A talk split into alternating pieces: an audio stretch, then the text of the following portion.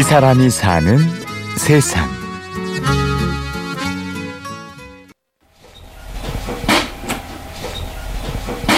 자, 빵야!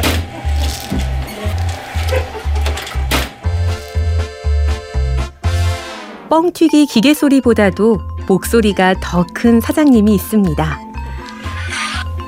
아이고 병찬 아빠 몇 박스? 50박스? 아 박스 강정 어 서울 중당구에서 뻥튀기 도매업을 하는 김용석 씨 부부. 평범한 가게 같지만 상담받고 싶다며 전국에서 사람들이 찾아옵니다. 주로 인생의 쓴맛을 본 분들이죠. 저는 이제 상담하러 왔어요. 어떤 상담 좀? 이거 뻥튀기 상담. 해볼 생각이 있어요.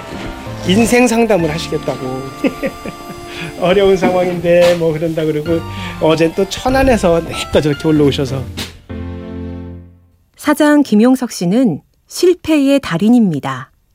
젊은 시절부터 지금까지 수많은 실패가 있었지요. 음 16살 때 졸업을 했으니 한 17살 때 이제 중량천에 있는 연탄 공장에 입사를 했습니다. 그 뚝방 위에 그 연탄 창고가 있었는데 그 창고에서 이제 자고 잠은 숙식을 했었죠.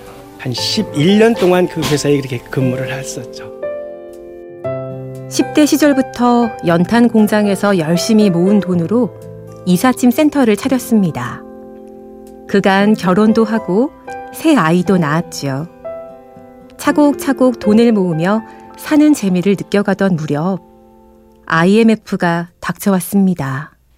그동안에 이제 뭐 집도 사고 뭐 이제 음, 아이들도 좀 컸고 그랬는데 돈을 많이 좀 날려버렸습니다. 집도 이제 차도 뭐 가지고 있던 모든 거 다 잃어버리고 더는 뭐 어떻게 할 수가 없겠다라는 이제 그 결론을 얻어 가지고 많이 아팠죠. 집사람은 막 21층에서 아래만 쳐다보고 있고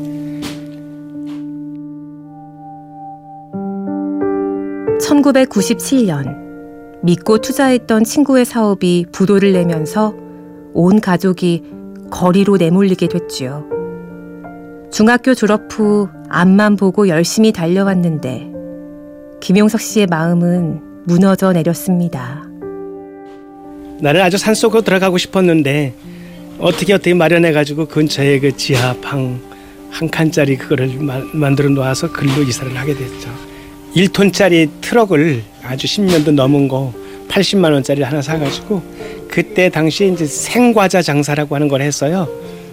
요게 겨울에 좀 팔리거든요. 온 가족이 절망에 빠져 있던 때 용석 씨까지 주저앉아 있을 수는 없었지요. 처제에게 빌린 돈으로 트럭을 사서 전국을 돌아다녔습니다. 여러 가지로 이제 바꿔가면서 했죠. 이제 뭐, 뭐 도너츠도 팔아보고, 뭐, 어, 산 오징어 장사도 해보고, 우산 장사도 해보고, 별거를 이제 그 안 되는 철에는 그렇게 하고, 한 2년 정도 이렇게 했는데, 고생만 하고 이거 사는 거는 뭐 아무 보람도 없고, 접었죠.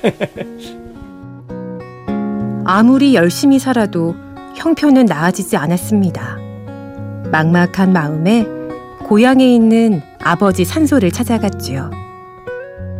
에이 모르겠다. 그리고 차를 몰고 고향의 시골에 소주 다섯 병, 건빵 다섯 봉지를 사들고 그래서 아버지 산소에서 야숙을 했죠.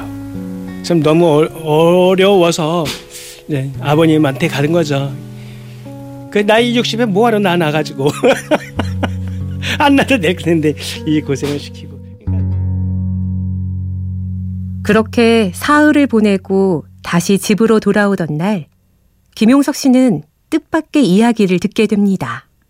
먼 산을 바라보면서 요즘은 그거 뻥튀기도 해볼만 한가 보더라 그러는 거야. 슬그머니 또 좀 생각이 나길래 어? 형 그 뻥튀기는 어떻게 하는데? 그리고 이제 찾아다녔죠. 이것저것으로. 그렇게 뻥튀기의 세계에 발을 들인 김용석 씨. 지금으로부터 17년 전의 일이었습니다. 장사를 가르쳐 준 사람이 바로 우리 집 앞에 가서 하래요. 먼저 살던 집 아파트. 그거 다 아는데. 바로 앞에 가서 아는 사람 있으면 인사하고 그렇게 하라고 이렇게 일러주더라고요. 아, 그래서 정말 가셨어요? 네, 그랬죠.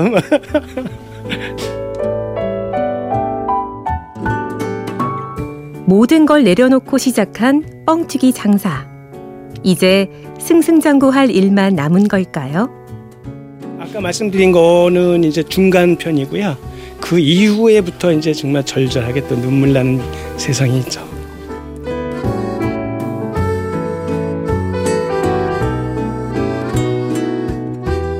이 사람이 사는 세상.